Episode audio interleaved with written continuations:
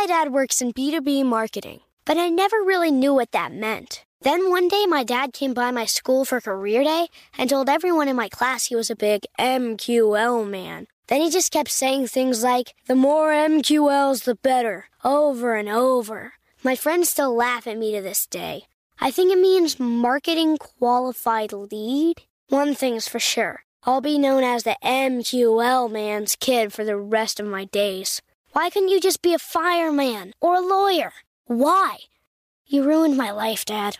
Not everyone gets B2B, but LinkedIn has the people who do. And with ads on LinkedIn, you'll be able to reach people based on job title, industry, likelihood to buy, and more. Start converting your B2B audience into high quality leads today. We'll even give you a $100 credit on your next ad campaign. Go to linkedin.com slash customer to claim your credit. That's linkedin.com slash customer. Terms and conditions apply. LinkedIn, the place to be, to be. Welcome to Before Breakfast, a production of iHeartRadio. Good morning. This is Laura. Welcome to the Before Breakfast podcast.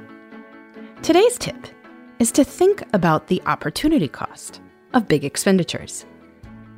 We have a tendency to think of things in categories and then judge what is acceptable for spending in each category.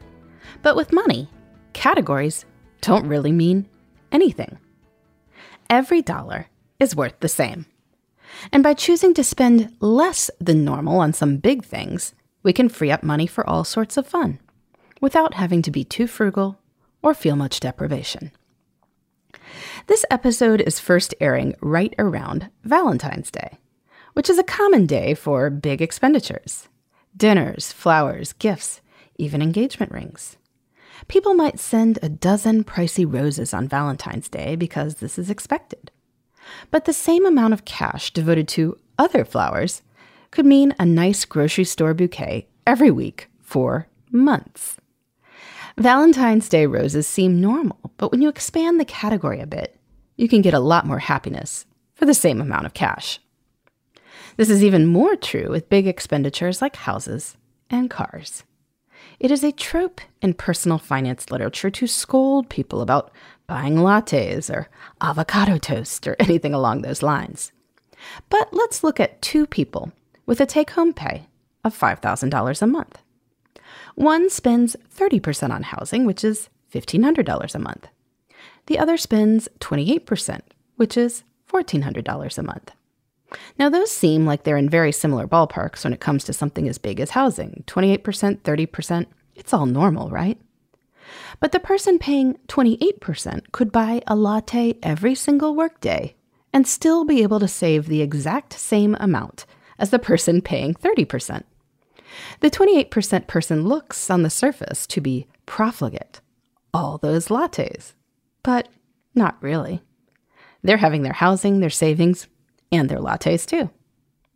So if you also want to build up savings without depriving yourself, look at the big stuff first housing, your location, both the cost of living and any local tax rates. You know how this goes. Drive your car for an extra two years, and then you have the cash to fund a weekly date night babysitter. Which do you think will make life more fun? Or maybe you're getting engaged this winter. So exciting. I have interviewed a few couples in the past who opted out of the diamond size comparison race, chose something completely different. A huge rock of some other variety might run a few hundred dollars compared to a few thousand, and wow, for many people, this could double your emergency fund. Lots of people are looking at mortgage rates right now. It is true that they are at historic lows. Shopping around for a good rate really matters. Two tenths of a percentage point over 30 years on a $300,000 loan can give you enough extra cash in your budget to take a friend out to lunch every month for three straight decades. It's worth it to get this right. And if you do get it right, then enjoy your lunches, all 360 of them. The personal finance scolds can think you're spendy for not brown bagging it and for treating someone too. But you know what? You're actually spending your money just right. So today, think about whatever money is going out of your life. When it's in a bigger category, ask yourself what else could that buy? You might be surprised how easy it is to buy happiness. In the meantime, this is Laura. Thanks for listening, and here's to making the most of our time.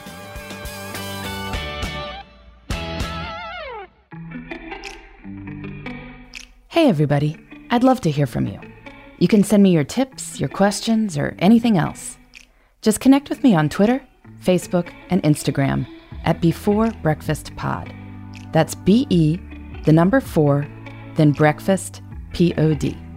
You can also shoot me an email at Before Breakfast Podcast at iheartmedia.com. That before breakfast is spelled out with all the letters. Thanks so much. I look forward to staying in touch.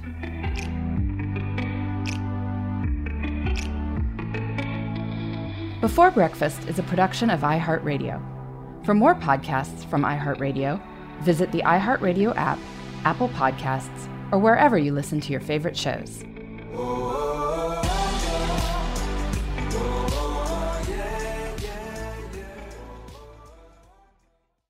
Xfinity has free premium networks for everyone this month, no matter what kind of entertainment you love. Addicted to true crime? Catch killer cases and more spine-tingling shows on A&E Crime Central. Crave adventure? Explore Asian action movies on Hi-YAH. Searching for something extreme? Check out skating, snowboarding, and more on Fuel TV Plus, the global home of action sports. And find crowd-pleasing bops on iHeartRadio's Hit Nation playlist. There's new free shows and movies to love every week. Say free this week in your Xfinity voice remote.